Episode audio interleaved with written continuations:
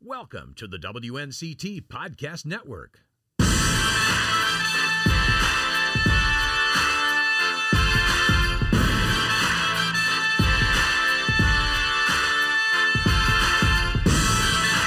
Hello again, everyone, and welcome into the Not on Your Side Sports Podcast. I'm Brian Bailey, Sports Director at WNCT. Not on Your Side. Garrett Short and Jason Boyd joins us for this first podcast of our reinvention, I guess you could say, as we uh, get set to go back into the podcasting business. And uh, we certainly welcome you to our discussion today. What we're going to try to do every couple of weeks is get together, talk sports, and, and kind of get on a topic. And if you have a topic you'd like us to talk about, you can email me at bailey at wnct.com at any time, and we'll try to you know get some of those topics out there. But today we thought we would talk Super Bowl. The Bengals and the Rams set for the Super Bowl in a week and a half. But the Super Bowl is, is it's football's biggest game, and it kind of takes us back, you know, if you're a sports fan, to your childhood. I mean, we've been watching the Super Bowl. I've been watching them, you know, just about all my life, and uh, you guys have certainly watched them all your life because you're younger than I am. But uh, Garrett Short is with me, Jason Boyd is with me, and we're talking sports and talking Super Bowl memories. So I'm going to start the uh, podcast by asking you guys, and you're young, Garrett, so you've got a, a disadvantage, I guess. But what's the first the first Super Bowl you remember? That's difficult because you know I think I remember some of the early Brady in New England Super Bowls. You know, obviously he had multiple trips early on, um, but honestly, the very first one I can remember thoroughly is the one I want to rem- want to forget the most. That's as a Bears fan was the Super Bowl against the Colts. And I remember Devin Hester taking the opening kick back for a touchdown. I thought, oh, wow, we're going to win by like 50. uh, didn't exactly turn out that way. But yeah, that's the one I remember the most clear. That was February 4th, 2007, from Dolphin Stadium, Indianapolis, beating the Bears by the final of 29 17. All right, Jason, now you're not quite as old as I am, but you're, uh, Close. but you're, you're close. Well, what's the first Super Bowl you remember? Well, uh, I've been covering sports for a long time. I mean, I've been in this business for 33 years, and so you kind of remember a bunch of them that really sort of stand out. But I remember, I guess, as a kid, you know, it was a spectacle of sorts because you know you saw the the build up with the commercials and stuff like that leading up to the the first game. So uh, for me, I guess it was some of the Steeler games because you saw Terry Bradshaw and uh, what they did, and that's sort of the team that I guess I became a, a follower of until the Panthers game. But obviously, the Panthers game is the one that matters the most because you're sitting there watching the game, you're thinking, "Oh wow, they're going to actually win this thing," and then Tom Brady, who just retired, uh, led one of his many comebacks in the Super Bowl, had them win, and Terry kicks the field goal, and then that's it. You know, so that's the one that I think sticks out for the most of us because that was the one real true opportunity where we could see uh, them do something and, and kind of get into a situation where you thought maybe uh, this was going to be the start of something big, and you know Cam Newton, you know, got him there and such, but uh, that was really the first time I guess you really kind of uh, looked back on it and thought that maybe this was the start of something special. And, and you know, now we're like everybody else. If you're a Panthers fan, you're watching the game because uh, the Panthers stunk this year. So. that's w- one of the years that I remember most. And I was not quite, I don't think, seven at that point, so aging myself a little bit. But you know that string of Vinatieri kicks that has basically solidified him. I know he's retired now, but as the greatest kicker of all time, easily. Um, that was kind of during that stretch that I started, I guess, remembering. And we were games. talking uh, earlier this week, Brian, about you know one of the games that actually stands out to me even more so is the uh, immaculate reception, or whatever you want to call it, when Dwight Clark caught the touchdown against the Cowboys. Oh, yeah. because that is the one that really sort of stood out as far as. Um, games within the Super Bowl game itself, and that kind of you know even solidified the NFL as being the top dog as far as sports were concerned. I can remember watching on CBS on a Sunday night, and they replaying the the catch and such, and that was really before the whole dynasty with uh, Troy Aikman and such. But that, that's another game that kind of sticks out because it's like you know, wow, the NFL is really something spectacular. Even the championship games are uh, a game into themselves. And that game propelled, of course, San Francisco to the Super Bowl that year. And what I remember, if you remember, the Kodak commercials for years had the, the catch and showed it for forever. But what I remember about that particular play, and that's not a Super Bowl, but it led up to a Super Bowl, was the fact that I had the chicken pox. I was at James Madison University on, on break, and I had the chicken pox. And so I was sick. And so I was watching the game, and every time since then, every time I see the replay of the catch, I start scratching. I mean, and, and, and the funny thing about that too, Dwight Clark came to Greenville for the Michael Jordan Celebrity Golf Classic one year, so he's playing. and I'm out there, you know, shooting video, and there he comes rolling up, and I said, I want, you know, I wonder if this guy's nice, super nice guy. Uh, he lost his life recently for complications of ALS, but just a great guy. And I told him the story, and I said every time I said I'm even itchy right now, I'm scratching right now because because that's just the way you know that that hit me like that when I had the chicken pox, and, and he laughed so hard. I think he fell out of his golf cart, oh. and he said, "Hey man, I, I got to get your name. I got to use that when I speak at banquets because I've never heard anything crazier than that. That is that is funny as all. So he really thought that story was was hilarious. Huh. But uh, that was yeah. And you said that was against the Cowboys. Yeah, that's probably why you scratched. Well, that is. Oh, there's no doubt. You're yeah. allergic to them losing. I, I mean, I, they had a chance to win that, and people forget. But uh, Dallas came right back, and uh, Danny White threw a pass to Drew Pearson over the middle that it, they didn't call horse collar because they didn't have it back then. But he got horse collared on the play and got dragged down. The next play, Danny White fumbled, and then but they were getting close. They would have won that game with a field goal. But that's that's a long time ago, and that's not even a, a Super Bowl. So let's go back. The first Super Bowl I remember as a kid was Super Bowl five. Baltimore beat Dallas 16-15. The reason I remember it, my dad was a Baltimore fan, and I was starting to become a football fan, and I liked the Cowboys. And the Cowboys had struggled against the Packers, you know, those the Ice Bowl and some of that's the games in the late 60s.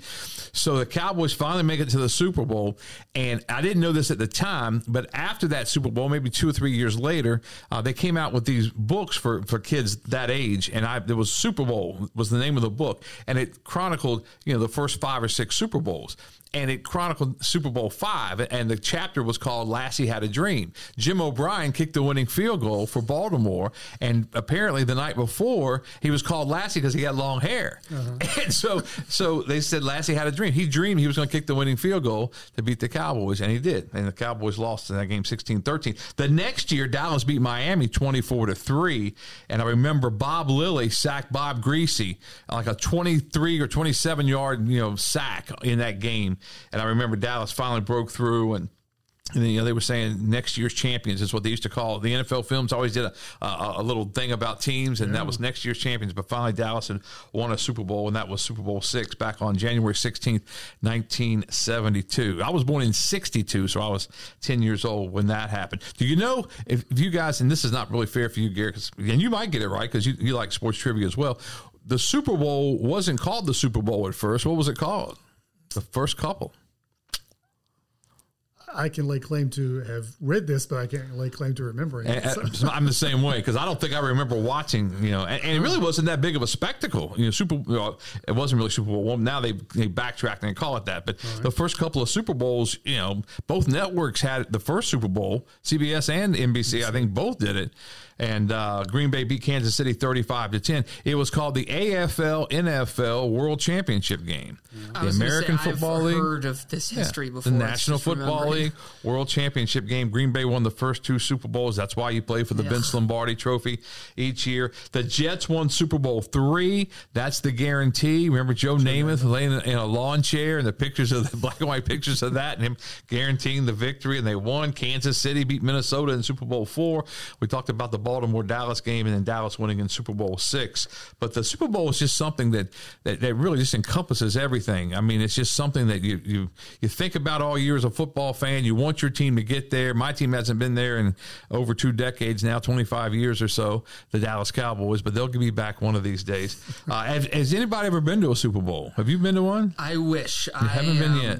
Yeah, I have. You better go quickly because those tickets are expensive. Did you see that? It was. I saw I that. mean, especially for sitting around like the fifty with decent seats. Oh yeah, ten thousand dollars. How That's do you expect crazy. people that can actually?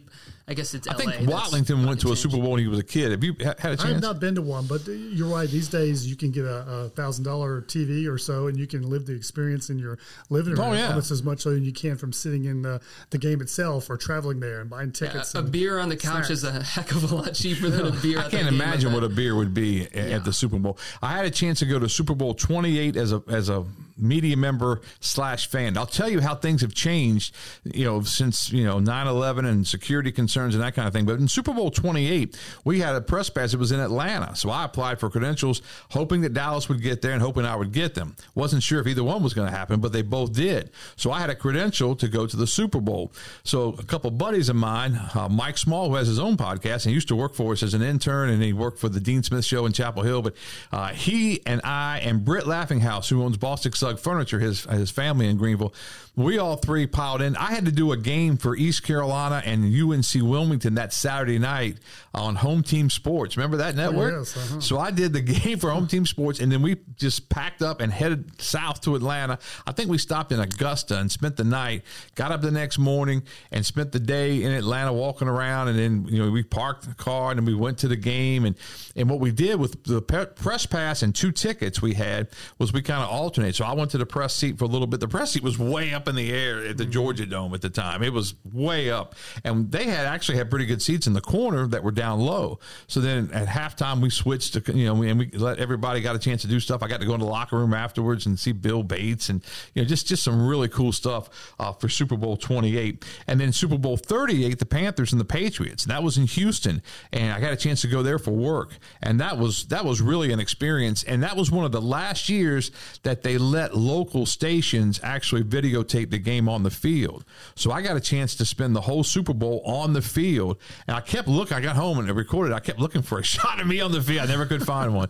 I was just hoping that somewhere I would be there, but you know they're you know they're real strict with the Super Bowl credentials from Super Bowl 28 to Super Bowl 38. It was completely different. And it's funny how I mean, it's changed exponentially from the very start. You know, if you're looking back at the first few Super Bowls, everything's different between commercial prices, between how they advertise it, between Oh, yeah. look at some of these scores. You know, 16 to 13, Baltimore beat Dallas, and I believe that's Super Bowl five. That low scoring doesn't happen anymore.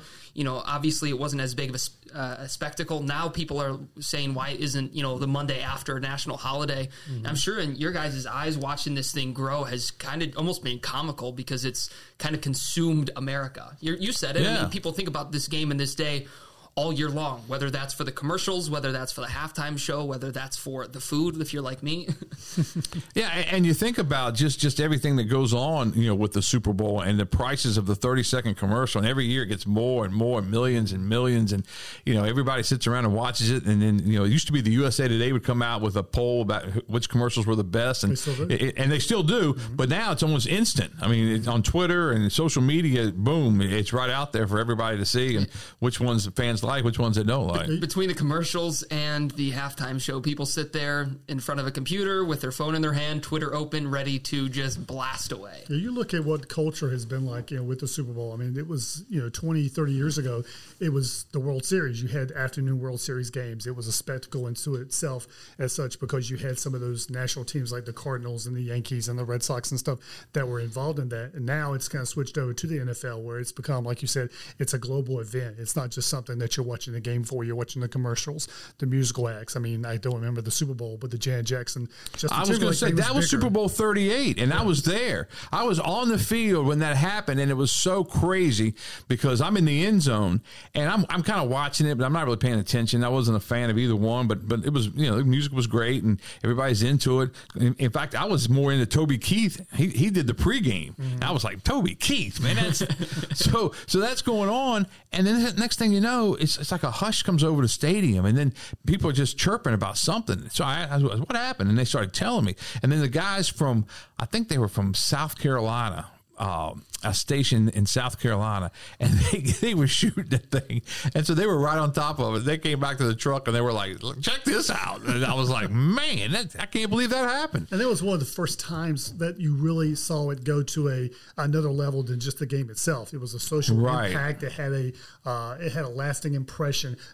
I don't know that a lot of people remember the score of the game, or maybe even the teams that Right, played. but they And remember was- that. you know, like you were saying, Garrett, it kind of carries over from there from the commercials and the, the spectacle itself, and making it into a, a holiday. So it is really the king. It really is a holiday. You were asking me about you know things like what what game do I remember?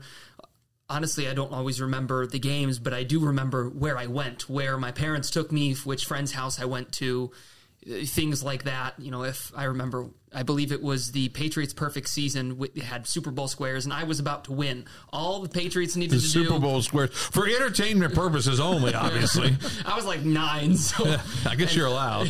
and of course they didn't win but you know i remember those types of things not just the games obviously you know a lot of the big plays a lot of the big players do stick out but even the things that are you know where you're going, you know, what food you're having, who was there at the party, things Mm-hmm. like that. It is almost like a holiday. And it used to be back in the day uh, for myself is that you know uh, one thing I was always fascinated about it made me become a journalist is that you would get these uh, Funk and Wagnalls uh, year in review books and you could look at like the Indianapolis 500 you could look at the Super Bowl and that was really kind of interesting and stuff because you could kind of re reread what was going on and such like that. Now, like you said, you've got the NFL with the NFL films. You can go on YouTube and watch highlights and stuff.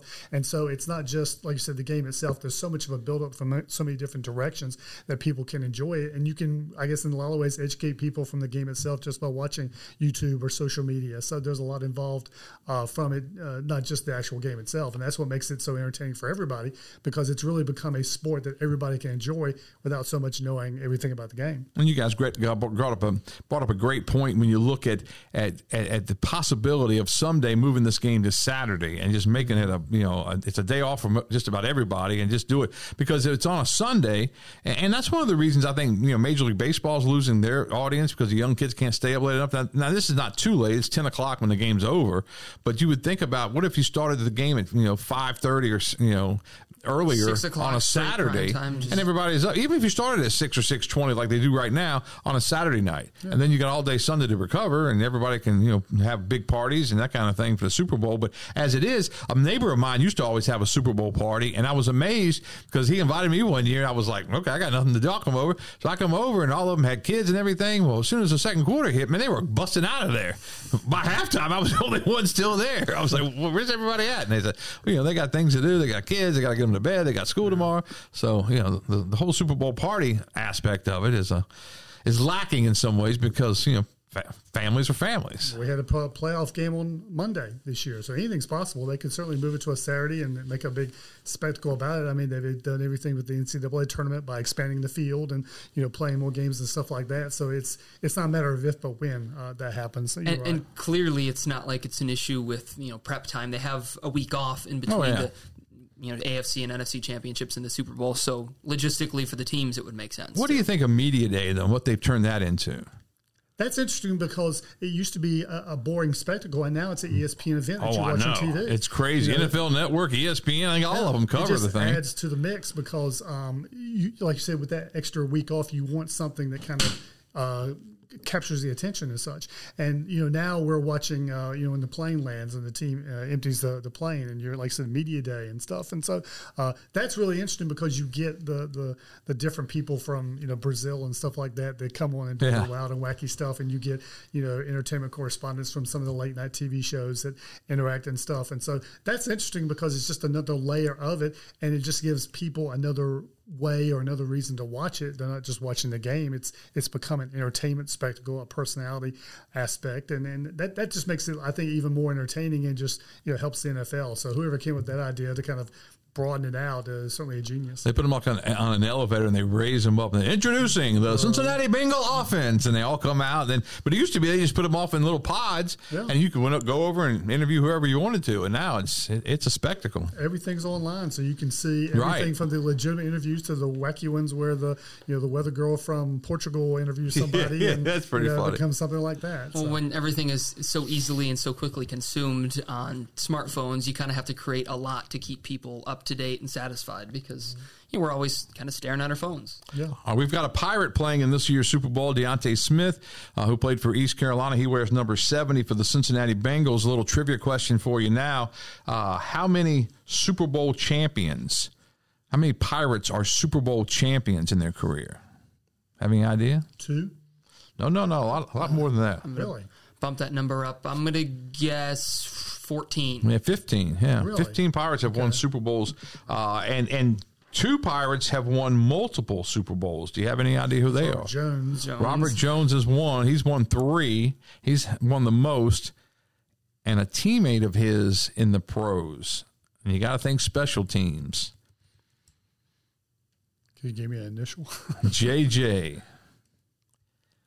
That doesn't help. John Jett. Oh yes, John kicker. Jett, Okay. Wow, former I- I East wasn't even thinking Carolina punter. I think he had a punt blocked in the 96 Super Bowl, if I'm not mistaken. But uh, yeah, he, he won two Super Bowl rings with the Cowboys, and Robert Jones won three with the Cowboys. 1996 was the last year those Cowboys won a Super Bowl, so we're still waiting on that. But there's a long list. I remember when Vonta Leach, who interned at Channel 9, uh, when he won a Super Bowl with the Baltimore Ravens, uh, that was fun just talking to him and got the experience and everything. There's a great picture of Vonta Leach doing snow angels and all the confetti. It's just it's just great. I mean, it's it's really Well, there's nothing really like deal. it. I mean, it's, I, I know that it's different because you know, if you look at the NBA, there's so few people on the roster. But if you look at an NFL roster, there's so many people on the team, so many coaches, so many people behind the scenes, and it's great to see them kind of all come out and their families and and celebrate after. And it's and obviously there's a lot of microphones being stuck in people's faces but in those moments you do get to see the people celebrate after such a grueling season and stuff. And obviously for you know smith we saw him after the mahomes interception this past Right. week. Um, you know as just i believe he's a rookie getting to kind of experience something like that that's awesome hopefully he has a long career and takes that with him because you, you have people that play a decade and never get a chance to get to this because football's so difficult to reach that final game All right, before we go, let's uh, go around the table and get a Super Bowl prediction from everybody. Who you got? Rams or the Bengals? Start with the youngster, Garrett Short. I am going to go with the Rams. I'd love to see the Bengals win, but I just don't think that the Cincinnati offensive line is going to be able to to hold up. Yeah, So- they've given up a sack or two, haven't they? yeah, or 200. exactly. yeah, I, I'm going to go with LA. All right, he goes to the Rams. Jason, It would be. I think the Rams too. It would have been neat if we could have uh, seen. Um, well, what's his name from Tarboro? Uh, that was with the Rams. Todd Gurley. Todd Gurley. It would have really neat if we could have seen him uh, be a part of that and win a Super Bowl and stuff. But yeah, I think the Rams are sort of the team to beat. I mean, the Bengals have obviously done a very good job, but I don't buy the, the notion that Joe Burrow could be the youngest person. Was it to win the Heisman uh, Super Bowl and there was something else and national Uh, title game national all in like two and a half, three years. Uh, that would be a little bit something. Yeah, you know, I'm just not sold on the Rams completely. I think they've got all the parts, but it just didn't seem like that they were.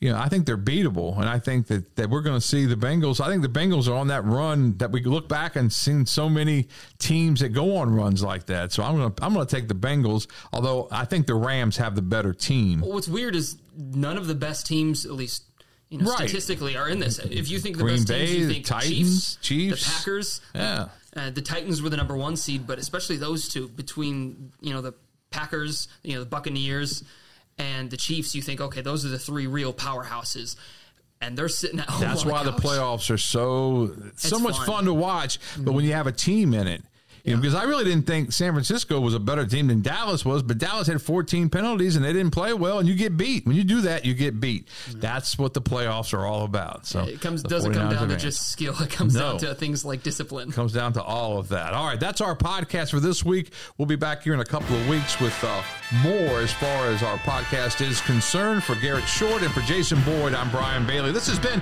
the Not on Your Side Sports Podcast. We'll see you next time.